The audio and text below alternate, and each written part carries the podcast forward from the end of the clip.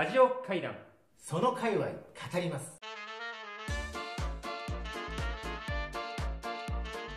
ちょっと僕吉本さんいろいろ興味があるんですけどあの、はい。そのメタバースになってった時に、何ですかもう、はい。最近なんかその言われてる職業がそのメタバース上のなんかその建築士がはい。なんかこれからなんかすごいもてはやされるとかって言ったんですけど、はい。その辺どうですか？いや間違いなくでもありますね、やっぱりゲームゲームまあまあ実際そのメタバースが想定してる部分ってその、うん。まあ、建築とかなんかそういうふうに言われてますけど結局そのゲームで使われてる技術がすごい使われることになるんで、まあ、日本すごいゲーム大国でもあるんで、本当にそう日本にとっても結構チャンスじゃないかなっていうのは言われてます、だって山メタバメタバース上に僕が山さんの部屋に行ったら、山さんどうしたのこのポルシェと思ったら買ったんですよみたいな、作ってもらったってことでしょ？そうそうそうそうそのメタバース上に置いているポルシェは誰かがモデリングしたデータを買ってるってこと？そうで吉本さんが作ったポルシェを僕が買いましたっうんて言って庭に置いてるっていう。やっぱ吉本さんのモデリングのポルシェいいねっていう。仕上がりがいいねってそう。でなんか家もなんかちょっとリニューアルしたじゃんって。あーなるそうほどね。なんですよみたいなね。それもじゃあモデリングデータ。そうですそうです。なので、まあ、最終的にというか、まあ、3D の、まあ、目標としては、まあ、データがやり取りされるようになるのがうん。最終的な目標だ、えーまあ、今今こう 3D 業界が目指している目標かなっていうふうに言われてます、だからそれがまたブロックチェーンで管理されてるあそうですそうです。実際やっぱり今って 3D データってすごい情報量が多いんですけど画像データと一緒でもうコピーし放題なんですよ、うんうん。なんで、うん。やっぱり管理がすごい難しくてすごい貴重なデータ例えば博物館とかにあるすごい、えーもう、えー世界に1体しかない骨の、えー 3D データとかもう公開しちゃったらそれがもう瞬く間にこう世界にこうばらまかれちゃうんでだから本当にいい画像とか写真をネットに貼り付けるようなえーのと今一緒なので、うん。まあ、それをどう保護していくかっていうのも、うん。まあ、ブロックチェーン技術だったりっていうのを使って、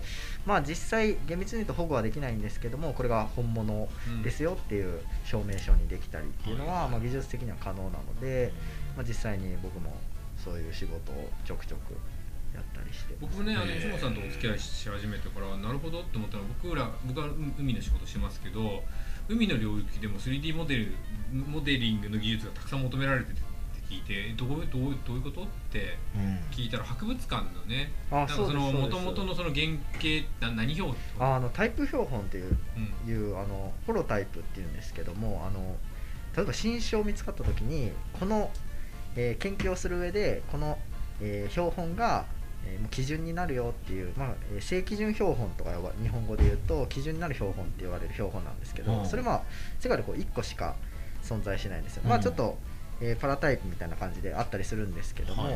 もう本当に希少で1種しかいないとかだともう1個しかないじゃないですか、うん。なんでこれじゃあ例えばアメリカのどこそこにあったらその研究者の人はそこにわざわざ行って調べなきゃいけないとか、まあ、結構なんていうんですかねちょっと取り扱いしにくいよねってはいうはい。ところがあったんで、まあ、それをじゃあ 3D 化してしまえば 3D で分かる情報例えばサイズだったりうん。骨のここのは感覚はどのくらいかなみたいなうん。頭の大きさどのくらいかなっていうのも写真だけじゃ分からないけども 3D データにしておけば分かるようなことを 3D データにしておけば抜き取れるよねあの調べられるよねっていうので、えーまあ、研究分野でも結構 3D が割と活用されてでまあ現物だから、まあ、破損もすれば劣化もするじゃないですか,、はいはいだからそういうものをちゃんとデータ化しておくっていうニーズがあるんですそうなんですよ、うん。まあ、あのやっぱり化石とかだと、ん。触っちゃうと壊れちゃったら取り返しがつかないじゃないですか、はい。そういうのは先にこう 3D 化しておいてで 3D で研究できる分は 3D で研究しちゃおうってすればあそれはもういじり放題だもんねそうですそうだからそういう意味ではそのフィギュア作るみたいな話になりがちなんだけど、はい。3D の技術持ってると応用が効くんですよねいやそうですね。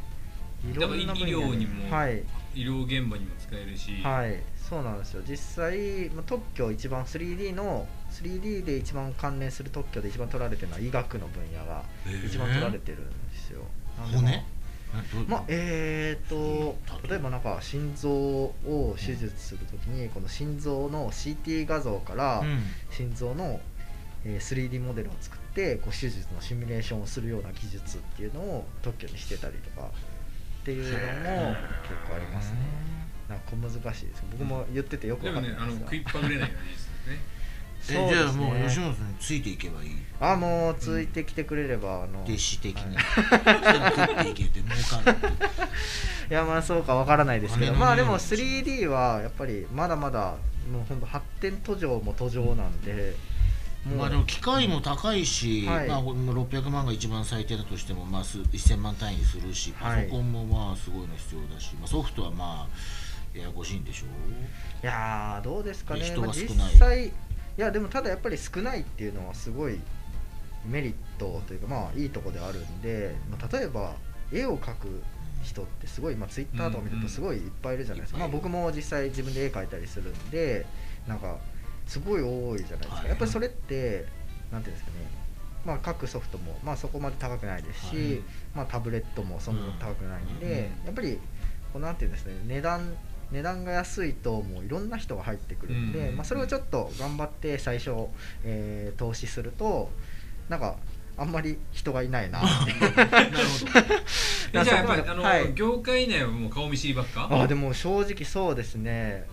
ほぼほぼ顔見知り顔見知りというか大体一人につながればもう大体誰でもつながれるスモールワールドみたいな感じですね、うん。本当に。でちょっともう少しフィギュアの話をお聞きしたいんですけどあ、の山本さんやっぱりフィギュアはフィギュアでこう人気なフィギュアとかはやっぱりその受注生産とかで、うん。そのえあの1年待ちとか平気であるんあですよね。そうなんですよ。僕もちょうどさっきあのあの携帯であのいつやろうな多分一本当に多分1年前ぐらいに予約したやつがちょうど今日明日ですね。明日の朝届くんで、もうそんなレベルなんですよ。予約してから1年ぐらいかかっちゃうのが結構今、まあ、これはまあ本当にフィギュアがどんどんどん成功になっていく上でもう仕方ないんですけどもなんかでもやっぱりなんか欲しいって思った瞬間に手に入らないってなんかすごいモヤモヤするじゃもないですか。なんでもう 3D プリンターってなんかその辺をすごい解決できてもう欲しいって思ってデータがあればもうそのすぐ後に出力ができるんでああそういうこと、うん。だからドラマ見てる時まあアニメとか見てる時にもうそのクール内ですね。そのクール内で 3D プリンターがあれば商品化できちゃうよねっていうのも僕は今すごい 3D プリンターの魅力として思ってるところ。なるほまあ、だからもちろんその量産してる方が単価は安くなるんだけど、うん。うんだけどまあスピードをねお金で買うっていう発想でいくと、ど、早く手に入るいやそうですね。それはすごいメリットだと思います、うん。キャラクターのその形がまあなんていうの複雑だったり、はいなんかデコボコしてたりとか服がなんかちょっと特徴だったりする。ややこしければややこしいほどモデリングするのに時間がかかる。まあでもそれはそうですね、うん。もう基本的には粘土で作るのとまあ一緒なんで。感覚だからと。でもね面白いのは確かにその手間暇はあるんだけど出力するその出力費はやっぱり、ね、大きさ大きいほど高いんだよそうなんですよン何インあもう材料費ですね。材料費ってことはい。材料費とあと時間ですね。やっぱ一層一層積み重ねてってるんで。成功だってもちっちゃいとまあそんなにねそうです出力ね費はそうなんですよ。ペットのなんだ UFO キャッチャーとかにたまにあるじゃない？ワンピースのあーはいはいフィギュア。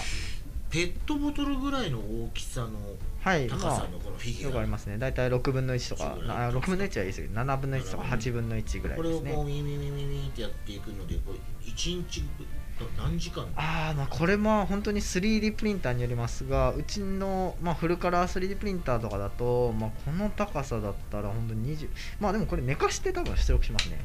まあそうなんですよ。そうなんですよ。高さがあるものは横にしててこうやって、はい。でこれででもおそらく24時間か、まあ、30時間ぐらいかなと。一体、はい一体。大体そのぐらいかかりますねだから30時間ぐらい稼働させてでこう要はで何層にも何層にもこそうですやってそうです厚みを出してって、はい。ガチャンって立ちまあだからそういう意味では量産はできないですよね。そうなんですよ。量産まで量産をすることになると結局、まあ、やっぱ工場で、えー金型作って、出力えーそれで、まあ、製造していくっていうのが一番。まあ、でもいずれこういうのも昔は30時間かかったけどまあそうそうでしょうね。時代なんだよね。もうなりますね。パパパって3分はい。1分とかで仕上がっちゃう時代が来るんだろうね。いやー来ると思いますねうんやっぱり。でもちょっと夢がありますよね。いやなんか面白いね、うん。そうなんですよ。あまだ思いつかれてないこともいっぱいあるんで,、うん。で思いついてもやっぱりやれる人も少ないんで、うん。すごいいいいい業界だと思いますよ、概ひ念としてその回なんかこうすってすってすって厚みを出してものを作るっていうふうにこう、はい。普通今おっしゃったように普通だったらものを作るって金型作るじゃない、はい。でそこにこうなんか原料流し込んで、はい。パカってやって、うんパカってやってボン、うん。そうじゃない作り方だもんね。全くねそうですね。重ね塗りをでも吉はい。本吉本さんそういうそのソフビだそのプラモダもやってるんですよね、あそうですそうです。一応仕事としてもあの製造あの金型用のデータ作ったり、はい、製造周りも一応うちであのやったりもしてます、なんか言っていいレベルでこれ作ったとかってあるんですか？いや言っていいレベルはないかもしれないですね。言えないんだ。そうなんですよね。結構そうですね。割と大きいところの仕事だと言えないやつが多いんで。ね。なんていうんですかね。3D のデータ作る人はなんか作業者作業者ですね、やっぱりなんでまあクリエイターというよりはまあ職人とかまあ技術者、うんまあだから僕はなんか 3D のモデラーってクリエイターというよりはまあアートでやってる人はクリエイターなんですけど、うんうんどちらかというとエンジニアうんうん。再現そうなんですよ。結局再現性の高いものを作ったりっていう、うん。まあ、そこにはこうなんですか自分のこうなんですか個性みたいなものはうん僕はいらないと思ってるんで、なんでできるだけこうそうですね。みんながこう満足してくれるものを作るっていう上では、結構思想的にはエンジニアに近いんちゃうかなと思ってます、どそういう意味で言っていい話でいくとあれですよ。僕と吉本さんとでちょっと今度あのフィフィギュア作ってるんですよ。あ作ってんの今？そうなんですよ。あそうなんですか？もう今もう絶賛作ってますよ。そうなんですよ、はい。僕のあの僕らがやらやってる「あかりの森人」とか、うん。ラトニアサーガとか、うん。ブルーハンターの,、まあそのフィギュア物販部門をちょっとお願いして実はうちでやらせていただいてそうですか。なんですよ。なんででそれもは原作のあの波下さんとはい。話を聞きながら、はいそうですそうです。しつこいけどその裏が見えないじゃん。裏が見えないですはねここんな感じですかね。いやこれもうちでうちで裏を作ってでこんな感じですかねっていう形ででそこが面白いのがあ僕らなんかすごいいやぜひぜひって言って一緒にやりましょうってなんだけど、やっぱりあの吉本さん吉本さんたちからするといろいろあるじゃないですか、うん。作品ってその作品の、えっと、じゃあフィギュア作っていいですよって権利を、まあ、その取得するのも難しいし、うん。ましてや作ったらやっぱりその原作チェックってやっぱり半大変でしょうね。あんまり大きい声で言えないですけど大変です。大変でしょうね。ね、だから大変なんで僕と吉本さんで OK って言ったらあ OK ここのね。そうなんですよ。間でやってる権利そうなんですよ。っていうのがちょっと楽しいねそうですね。すごいはい。すごいスピーディーにものができるんで本当にもうやろうと思えば1週間で商品をラインナップに載せれて販路に流せるっていうのができちゃうんででしかもあれですよ。3D プリンターって受注生産なんですよ。そうなんです。よだから在庫持たなくていい。はいはい。それはねいいですね。そうですね。それがやっぱり強いですね。ずっとこうそうです。ウィンウィンウィンやって、うん注文が来たらはい。出荷していくそうですそうです。やっぱ寝かせて作るんだね。そうですね。寝かして高さができるだけ出ないように。なるほどちなみに、はい。えー、と A というキャラクターを、はい。えー、と吉本さんの他に違うモモデラーみたいな人が一緒に作るとするじゃない、はい。それそれでうまい下手っていうのは当然出てくるわけあまあもちろんありますね。よそれがうまいわけだよね、うん。どんまあなどの辺がこううまさをさすがだねって吉本さんが作ってんのは。いやーでもまあ僕より上手い人もほんと山ほどいますけど、まあ、やっぱりなんかデッサン的に正しい造形化っていうのは、まあ、僕はすごい重視してるんで、まあ僕は結構学生時代はちゃんとデッサンしてっていうことはしてたんでなんかそれはすごい造形に生きてるなっていうのはありますね、なんでなんか体の構造をしっかり理解してたりとか筋肉がどうついてるかっていうのを理解してたりっていうのはすごい重要かなと吉本さん寝てます？僕何時にメッセージしても大体即に返事くる即返事くるけど。10時からねえっ、と、うん。何でしたっけ？2時の間は寝た方がいいですね。あそうなんですね。あ気をつけます。でもねなんかワクワクしてるとなんかね寝る時間がなくなっちゃうらいしいやーでもそうですね。面白いことあるとやっぱりでさすがに何何日寝てませんみたいなのたまに言うんで。何日寝てません？いやーでもちょっと。若いからね。何回かありますねやっぱり。多少無理をね、はい。してでもワクワクが止まらないんで。あーでもそうですね。もう今予約機材も揃って、うん。なんかそれがなんか直下さんとこうできるなんか座組もできてっていうので。あそう。そうなんですよ。ワクワクが止まらなくて寝寝る暇がないってやばくないですか？お姉ちゃん関係でしかないよね。ああもう今ので中学生に聞け聞かせれなくなりました。じ でこうカットで、ね、仕事に打ち込んでんだろうね。いやそうですね。うん。でそれが楽しそうに見えてるからね。まあでも楽し実際楽しいですねはい楽しいですよ。俺も楽しいよ仕事。あですよね。楽しそうですよ。ほんほんま ほんまですか？なんかお目が泳い目が泳いでますよ。で仕事できるんだから畜生。でもいいねこうなんか趣味じゃないんだけど好きなものでお仕事できるって、あーでもそうですね。ね。まあでも趣味ですね僕は。本 当趣味やと思ってます。本当に？その域じゃねえと思うんだけど、ちょっと私もその G ブラシ導入のえ近いですね。方面の吉本さんのこうなんか野望とかこうこうしたいああしたいみたいなこれなんかああそうですね。いやーそうなんですよね。これね僕も結構よく聞かれるんですけど、うん。まあ、すごい某昔話の人はあのなんかねあの昔話ランド作りたいって言ってたね。あそうですね、うん。えー界隈の方ですけど、ね。はい、ゲストで来ていただいた、うん僕は今あの 3D ソフトを作りたいなと思っていて、まあ、作りたいなというか今作り始めてるんですけど、何？3D の、まあうん。もまあ、今まだモデリングができる段階ではないんですけども、まあ、なんかもやっぱり 3D ソフトって、こうそうなんですよ、うん G ブラシってまあ高い一見こう聞くと高いじゃないですか、うん。まあ、実際これプロもハリウッドの現場でも使われてるようなソフトなんで、うん。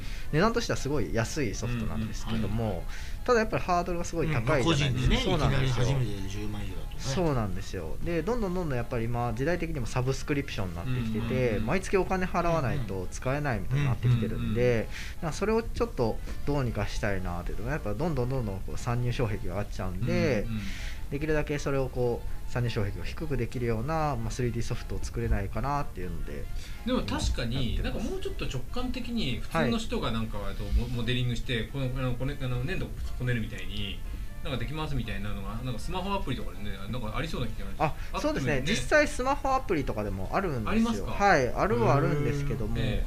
じゃあそれをできたデータどうするのってなると、うん。例えばこのできて終わりなんですよ、うんうん。じゃなくてなんか多分それ作った人出そうなんですよ。出力できたりとか AR で見たりとかっていうのをしたいはずなんですけども、うん。実際それをしようと思うとやっぱパソコンにデータ持ってったりとか、うん。外部で、えーどうにかしないとできないんでそれがやっぱりスマホだったりそういうので全うん。部一括で完結できるようになれば、うん。例えばもう出力するのももうソフト上の機能として出力サービスに申し込めたりっていうのもできるようになればもっとこう 3D プリンターとなんか昔の音楽に近い気がするんですよね、はい。音楽機材がプロスペックだったからなかなかみんなが、えっとね、自由に音楽が作れなかったのが、うん。今音楽ソフトって死ぬほどあるしなんかもっと直感的に作れるものがあるじゃないですか。だからみんな YouTube に音楽上げてみたいな、確かにそうですね。あのボーカロイドとかも本当にそうですもんね。ね。あの今までこう自分で歌う歌うしかこう入れる方法がなかったのが、ええはいはい。それをこう、まあ、ミクさんがこう、えね、声入れてくれてっていうので歌えなくても歌を作れるってえいうので,、でなんか別に作曲の理論を知らなくても鼻歌で作れちゃうみたいな、はいそうですね。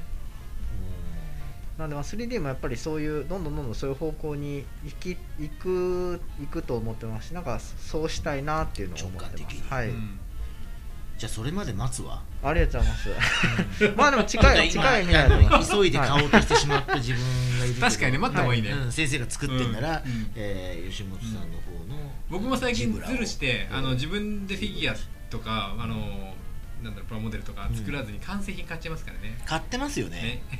ナミさん。はい。お机に並べてますよね、はい。メルカリで買っちゃってますね。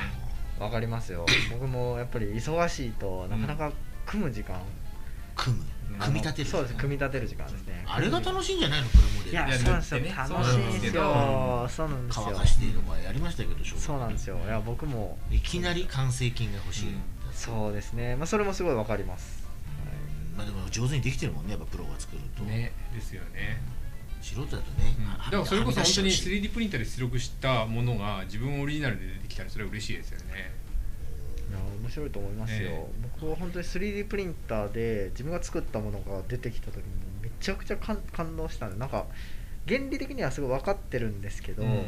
実際本当にパソコンの画面にあるものが出てくるってもう意味がわからないっていうか、うんうん。なんかすごいなと思ってこれは一生楽しめるかもなって本当にその時に思ったんで、うん。へいやぜひぜひなんでその感動をもう本当に皆さんにも体験してほしいなと思ってるポチッとやってみたいね。だからね吉本さんが作ったデータをこのポチッとって押したら出てきます。あー。何作ろうかなと何作ります？なんか。か500円玉？もうなんかうかつだよね。すぐ犯罪でうん。そうかみたいなこれを作れるはずだってさっきずっと考えててさなるほど。偽札だよね。でもそうですね。なっちゃうんだよねはいそうでもなります。結局あの図図工の授業とかでこう粘土こねるわけじゃないですか、はい。だからあれがモデリングする授業になったらいいんですよね。そうですね。そんな授業でもいいですし実際その、まあずえー美術的な分野でもそうですし、まあ、うん工学系であれば技術の授業とかもいいかもしれないですしあとはなん、えーあとは技術もそうですけどあと情報の時間でやってもいいかもしれないですしすごいいろんな分野で 3D 自体が使われてるんで、なんか1個のこの教科でやるっていうふうに決めなくてもうん。いいんじゃないかなと今っぽい思いますね。はい。勉強になるななるほど。というわけでですね山本さん今日はそろそろお時間ですがお時間ですか。3D 界 3D 隈界隈のね。ね。えー、海洋ということで、うん。吉本さんに来ていただいて、うん。えー番組特製ステッカーをお渡ししてなかったんですけどありがとうございます。えーラジオ会談の番組特製ステッカーがあるんですがこれが 2D ですから、はい。じゃあこれは先生から見ると、えー 3D 化することは別にできなくはないなってないう感じなのはい。これが、うん。へえありがとうございます。すごい。ノベ 3D ル化していただいて、うん。立体的なロゴにしていただきましょう。か頑張ります。お忙しいところ、はいいやありがとうございました。ありがとうございました。であれですかねあのー吉本さん 3D 界隈の王をですね。海王、海王ですえーねと、いうことで、うんじゃあ海王としてもう一枚。もう一枚。い。やありがとうございます。そんなおめでとうございます、はい。恐れ多いですが。上から目線ですいません。あいやありがとうございます。教えてもらってるのに、はい。3D 界界隈の海王にじゃあ認定ということで。ありがとうございます。おめでとうございます。はい、吉本大樹さんでした。あありがとうございましした。ありがとうございました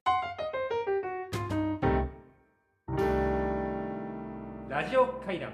その界隈語ります